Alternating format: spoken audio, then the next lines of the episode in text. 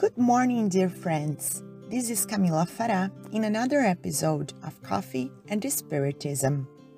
Today, Tarcio Rodrigues brings us the comment made by Allan Kardec on the issue 685, item A in the Spirit's book, when Kardec says, It is not enough to say that human beings need to work. They also should be able to find an occupation this is not what happens. Whenever unemployment becomes widespread, it assumes the proportions of a scourge, like scarcity. Economic science seeks a remedy for this problem in balancing production and consumption. But this balance is always subject to sporadic periods, assuming that it can be attained, and the worker must survive during these periods. There is one element of the question that has not been considered sufficiently, and economics is just a theory without it education. Not merely intellectual education, but moral education, that which consists in the formation of character and habits, which human beings do not learn from books. Education is the sum of the habits acquired. When we consider that, Many individuals are lost in the food of a population without principles or direction and are left to their own instincts on a daily basis.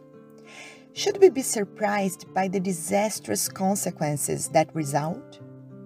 When the art of education is properly understood and practiced, all human beings will have the habits of stability and prudence for themselves and for those who depend on them and respect for what is worthy of respect. These habits will enable them to endure hard times with greater ease. Chaos and extravagance are social handicaps that only proper education can cure, and the spread of such education is the primarily element of social well being, which is the only guarantee of security for all. And Tarcio comments In this issue, Kardec highlights the importance of work and education of the habits in order that our society can handle bad days better. Asking about the resources for old people who need to work for a living when their physical strength is exhausted due to old age, the codifier gets the following answer to the issue 685A. The strong should work for the weak. When the family does not help, society should take its place. This is the law of charity. Therefore, we understand that our whole lives go through natural cycles. Just like nature, that according to the season of the year may offer us more or less food, this or that fruit. In the same way, human life goes through those intermittencies where humans, according to the moment they are living and their condition, can employ more or less skillfully their physical strength and even their reasoning.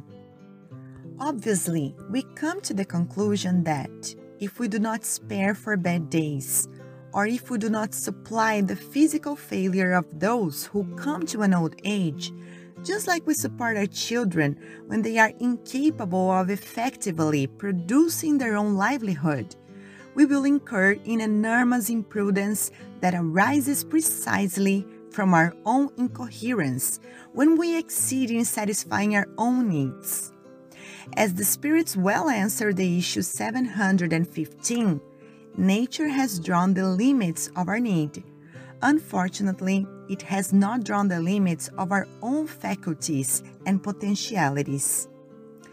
Let us therefore be careful, provident, and make use of our intelligence to support those who are helpless, just like we hope to be helped in our bad days.